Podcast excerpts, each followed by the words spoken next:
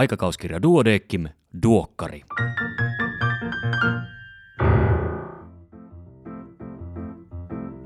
Tämä on numero seitsemän vuonna 2020. Minä olen Kari Hevossaari, TK-lääkäri Helsingistä. Tervetuloa mukaan. Tässä podcastissa käyn lyhyesti läpi uusimman aikakauskirja Duodeckimin eli Duokkarin sisällön. Kuunneltuasi olet saanut rautaisannoksen lääketieteen viimeisiä kuulumisia ja olet tilanteen tasalla. Pidempänä juttuna tällä kertaa kolumni arvostavasta kohtaamisesta.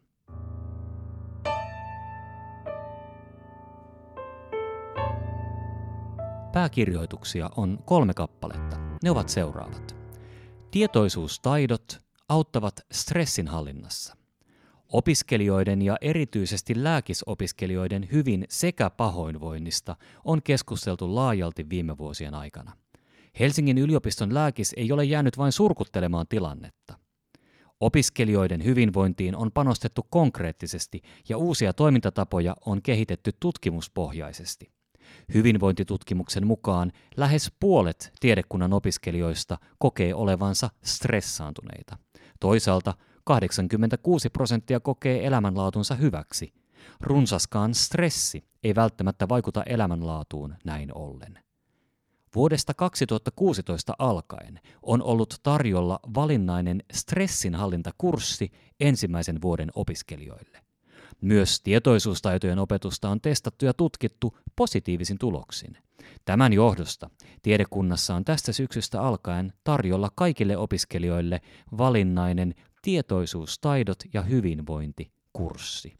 Myös opetushenkilökunnalle tarjotaan vastaavaa kurssia, jossa heitä tuetaan omassa stressinhallinnassaan. Sitten tämän pääkirjoituksen viimeiset lauseet. Ne ovat hienot, ne ovat kauniit ja Helsingin lääkiksen jättävänä opiskelijana toivon, että alman maatterini todella tarkoittaa niitä. Tällaiset ne ovat. Opiskelijoiden ja opetushenkilökunnan hyvinvoinnin tukeminen on koko tiedekunnan yhteinen asia. Opetusohjelmien tulee olla sopivasti kuormittavia siten, että sisällöt ja opiskelumenetelmät on suhteutettu käytettävissä olevaan opiskeluaikaan. Tiedekunnan opiskelijat motivoituvat haasteista, mutta opiskelijoilla on oltavasti riittävästi aikaa oppia ja lupa palautua. Erityisen tärkeää on, että tulevat terveydenhuollon ammattilaiset saavat alusta alkaen kasvaa hyvinvoinnin kulttuuriin, jossa on lupa olla ihmisen kokoinen, pitää huolta itsestään ja kannustaa siihen opiskelijatovereitaankin. Duokkari peukuttaa tällaista puhetta. Sitten, nivelreuman rekohoito, vieläkö suositeltava, on toisen pääkirjoituksen otsikko, ja kolmas on otsikoitu Hamletia mukaillen syödäkö vai eikö syödä aamiaista. Tutkimuksia on tehty aamiaisen syömisestä ja syömättä jättämisestä, hyötyjä on saatu molempiin suuntiin. Joskin tutkimusten välillä on selvästi ollut erimielisyyttä siitä, minkälainen on hyvä ja terveellinen aamiainen. Yksinkertaistan pääkirjoitusta ja ojon mutkia, kun sanon seuraavan. Niissä tutkimuksissa, joissa aamiainen on ollut sokerista höttöä, sen väliin jättäminen on lisännyt terveyttä, ja niissä tutkimuksissa, joissa aamiainen on ollut ravitsemussuositusten mukainen, sen syömisestä on ollut terveyshyötyä. Loppuun suorat lainaukset tekstistä. Oikein koostettu aamiainen, jossa on terveyden kannalta suotuista proteiinia, kuitupitoisia hiilihydraatin lähteitä, marjoja, hedelmiä ja kasviksia sekä pehmeää rasvaa, on todennäköisesti terveydelle enemmän eduksi kuin haitaksi.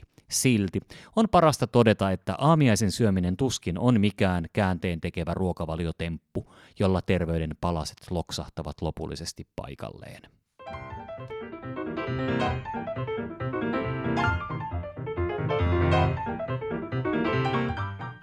Erikoislääkärin uutisia tällä kertaa seuraavilta erikoisaloilta. Infektiosairaudet, naisten taudit ja synnytykset, syöpätaudit, endokrinologia ja lastenkirurgia. Kerron muutaman uutisen keskeisen sisällön. Kaikki uutiset ja tarkemmat tiedot löydät lehdestä paperisena tai sähköisenä. Varhaisen keskenmenon paras hoito. Keskenmeno on jo itsessään raskas tapahtuma, jota voi vielä pahentaa huono hoitokokemus. Pieneltä joukolta toistuvia keskenmenoja kokeneita naisia oli kysytty, mitä he pitivät tärkeimpänä asiana keskenmenon hoitomuotoa valittaessa. Keskeisimmäksi nousi mahdollisuus itse vaikuttaa keskenmenon hoitotapaan. Potilaat kaipaavat myös neuvoja ja rohkaisua ajatellen seuraavaa mahdollista raskautta. Magneettikuvaus lasten umpilisäketulehduksen diagnostiikassa. Yhdysvaltalaistutkimuksen mukaan magneettikuvaus vaikuttaa käyttökelpoiselta kaikukuvausta täydentävältä kuvantamismenetelmältä, jolla voidaan parantaa umpilisäketulehduksen diagnostista tarkkuutta lapsilla.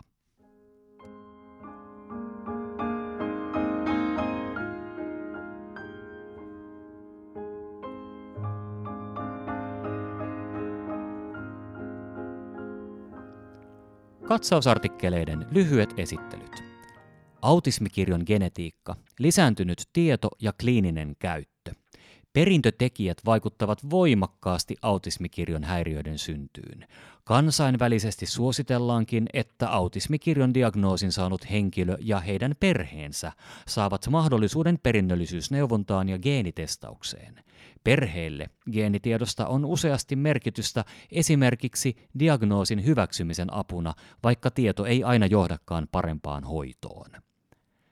Mikrogliasolut, aivojen puhdistajat ja puolustajat. Mikrogliasolut suojelevat aivoja infektioilta ja vaurioilta sekä ylläpitävät aivojen kudostasapainoa – Niillä on kuitenkin myös tärkeä rooli aivojen tulehdusreaktion synnyssä ja säätelyssä, ja ne voivat joko lisätä tai hillitä tulehdusta. Kroonisissa neurodegeneratiivisissa sairauksissa mikrogliasolujen jääminen tulehdusta lisäävän aktivaation tilaan voi lisätä neuroaksonaalista vauriota. Aortan dissekoitumisen taudinkulku, diagnosointi ja hoitosuuntaukset. Aortan dissekoituminen on potilaan henkeä uhkaava akuutti tilanne, jossa aortan seinämäkerrokset irtoavat toisistaan intiman repeämän vuoksi.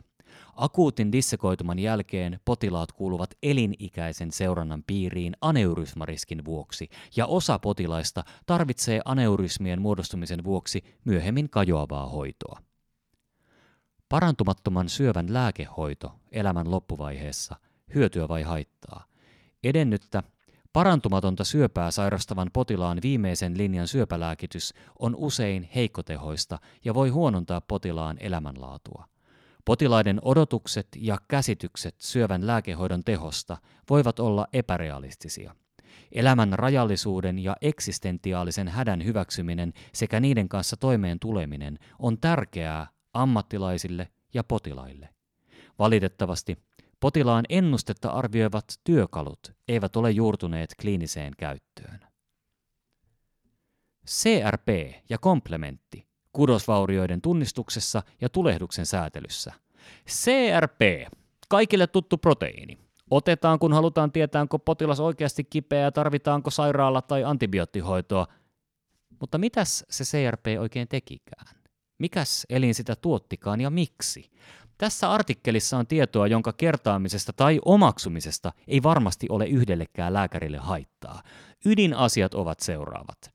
CRPn tehtävä on tunnistaa vaurioituneita kudosrakenteita ja käynnistää niiden pois siivous. Vauriorakenteet siivoutuvat pois komplementin ja fagosyyttien avulla. CRP aktivoi komplementin klassista tietä, mutta hillitsee sen oikotietä.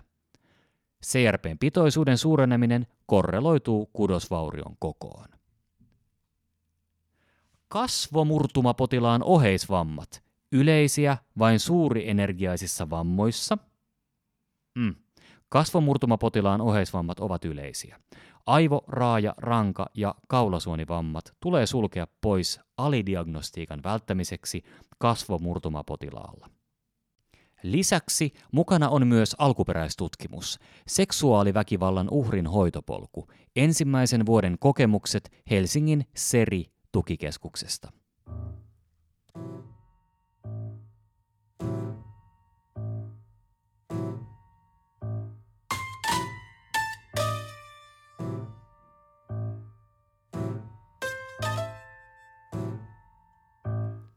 Näin hoidan osiossa eteisvärinän rytminsiirto, milloin, kenelle ja kuinka monta kertaa. Artikkeli vastaa juuri noihin kysymyksiin selkeästi. Sitten on myös ison sarvennoisen kipu. Reisiluun Trochanter majorin tendinopatia ja limapussitulehdus ovat yleisiä lonkkakivun aiheuttajia. Lääkkeettömiä hoitoja ovat lonkan oireita aiheuttavan kuormituksen ja rasituksen vähentäminen, paikallinen kylmähoito ja asiantunteva fysioterapia. Vaikeimmissa tapauksissa voidaan käyttää glukokortikoidipuuduteruisketta, joka ei saa kuitenkaan olla ainoa hoito. Tapausselostuksena ohimoluuhun infiltroitunut verrukoottinen karsinooma susi lampaan vaatteissa. Kaksi in siedetyshoito keliakiaan ja statiinihoidossa epäonnistuminen kiihdyttää uuden sydän- ja verisuonitapahtuman ilmaantumista.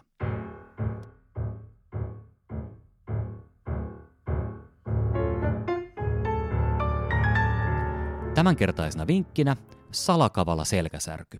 Tämänkertaisen ja kaikki muutkin viime vuosina julkaistut vinkit pystyt kuuntelemaan omina podcasteinaan tästä samasta podcast-fiidistä. Kati Pupita Mattila on kirjoittanut kolumnin Arvostaman kohtaamisen taidon vahvistaminen. Luen sen nyt ääneen kokonaisuudessaan. Hyvän hoidon perusta on potilaan kokemus siitä, että lääkäri kohtaa hänet arvostavasti. Tällainen kohtaaminen rakentaa luottamuksen. Se vaikuttaa myös potilaan itsearvostukseen ja sitä kautta hoitoon sitoutumiseen. Se pohjustaa potilaan jaksamista hyvinkin vaikeissa sairastamisen vaiheissa. Arvostava kohtaaminen ei ole arvostamisen esittämistä, vaan perustuu arvon antamisen asenteeseen, eikä onnistu ilman sitä. Kohtaamisen haasteissa saatamme perustella arvostamisen vaikeutta toisen ihmisen hankaluudella. Arvon antamisen asenteesta, kuten kaikista asenteistamme, olemme kuitenkin itse vastuussa ja voimme työstää sitä. Kun kohtaamme arvostavasti vaikkapa kärttyisältä näyttävän keski-ikäisen miehen tai välinpitämättömän oloisen nuoren naisen, näemme ihmisen ensivaikutelman takana. Silloin pintapuoli ei jää koko totuudeksi hänestä. Kukin on ihmisenä erilaisessa elämäntilanteessa ja omanlaisen elämäntarinansa kanssa. Ihmisen arvo on aina täysi, ja jokaisen elämä on ainutkertainen ja kallisarvoinen. Arvostavan kohtaamisen onnistuminen kytkeytyy myös myötätuntoon. Myötätunto ei edellytä, että omassa elämässämme pitäisi olla sama kokemus. Kuunnellessamme toista ihmistä voimme ymmärtää hänen tilannettaan, vaikka emme olisi itse kokeneet samaa. Kyse on kyvystä ja tahdosta kuulla toista ihmistä ja ottaa hänet vakavasti. Myötätunto on sitäkin, että osaamme asettua toisen asemaan ja tarkastella tilannetta, vuoropuhelua ja hoitotoimea siitä käsin. Kun olemme toisen ihmisen vierellä hänen suurissa elämänmuutoksissaan ja vaikeuksissaan, tarvitsemme erityistä arvostamisen asennetta ja kohtaamisen taitoa. Vaikka näkisimme päivittäin ihmisten sairastuvan samanlaisiin sairauksiin tai kohtaavan elämässään samanlaisia vaikeuksia, ne ovat ainutlaatuisia kunkin ihmisen elämässä. Meidän on ymmärrettävä, ettei tilanteen hoitaminen suju pelkillä tiedonannoilla, vaan edellyttää rauhallista vuoropuhelua ja mahdollisuutta prosessointiin. Arvostava kohtaaminen on tarvittaessa myös rohkaisua vastuuseen, joka kuuluu täyteen ihmisyyteen. Kun haluamme vahvistaa arvostavan kohtaamisen taitoamme, virittäjäksi sopii seuraava huoneen taulu. Ota ihmisten elämäntarinat kauniisti vastaan. Älä mieti niitä kummastellen, vaan kuullen ja arvostaen. Etsi itsestäsi ymmärrystä elämää kohtaan. Näe polkuja ja näe ihmisen kokonainen tarina. Luovu arvailusta. Kysy ihmiseltä, mitä hän tuntee ja kokee vaikeassa elämäntilanteessaan. Kysy ilman oletuksia, mitä ja miksi hän pelkää tai mistä hän on huolissaan. Kysy mikä, jos jokin, saa hänet tuntemaan olonsa toivottomaksi. Kysy miksi hän vaikenee ja anna hänelle aikaa vastata. Kysy, mitä hän haluaisi vielä tietää. Kysy häneltä omilla sanoillasi ja anna hänen vastata. Kuuntele ihmistä. Ole läsnä. Toisen puhuessa älä mieti, mitä voisit vastata tai mitä seuraavaksi sanoisit. Kuuntele.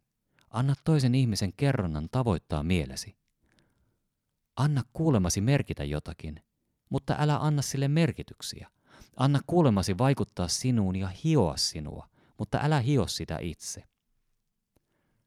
Anna liikutuksen kyyneleidenkin joskus tulla. Anna toisen ihmisen tarinan koskettaa sinua. Suostu herkkyyteen, koska se on osa ihmisyyttä. Ymmärrä, ettei sinulla ole vastausta tai ratkaisua elämän kaikkiin huoliin ja kysymyksiin. Kulje rinnalla. Muista, että jokainen elää oman arvokkaan elämänsä. Vaikka neuvot potilasta hoidollisissa seikoissa, älä arvostele häntä siitä, miten hän mielestäsi asioihin suhtautuu. Ihmiset ovat huolissaan eri asioista.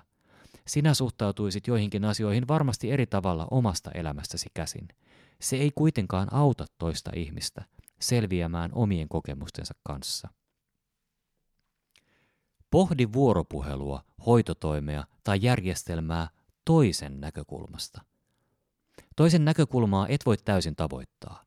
Etsi kuitenkin eläytymistä siihen, miltä sanotut sanat, ehdotetut toimintatavat ja toteutetut toimet tuntuvat toisen ihmisen paikalta. Mieti myös, millaisina ne voisivat vahvistaa hänen oman arvon tuntoaan, toivoaan ja luottamustaan. Ole lempeä, mutta rohkea. Kertoassasi huonoja uutisia älä piiloudu kovuuteen tai ujouteen. Kun potilaasi pyytää jotain sellaista, joka ei ole hyvää, käypää hoitoa, selitä hänelle selkeästi ja horjumattomasti, ettei se tule kyseeseen. Ole silloinkin arvostava, jotta hänen on helpompi luottaa sinuun. Tarkastele oman elämäsi tarinaa. Lisää rohkeuttasi ja rehellisyyttäsi tutkiskellessasi oman elämäsi tarinaa. Älä sulje itseltäsi sen vaikeitakaan kohtia, ette tekisi lukkoja kohtaamisiin. Sure sitä, mikä tarinassasi herättää surua. Iloitse siitä, mikä herättää ilon. Ammenna voimavaroja avoimuudesta itsesi edessä.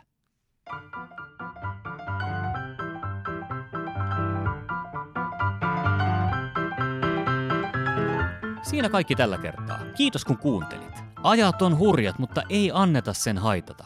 Hoidetaan jokainen oma tonttimme, oli se sitten opiskelu tai hengityksen tukeminen teho-osastolla tai muun terveydenhuollon jatkuvuuden turvaaminen. Kevät tulee. Maailma jatkuu. Onpa ainakin lapsilla sukupolvikokemus, joka hakkaa Woodstockin, Chernobylin ja 9-11 mennen tullen. Palataan me asiaan pari viikon päästä. Voi hyvin siihen asti ja pysy terveenä. Iiro, mennään!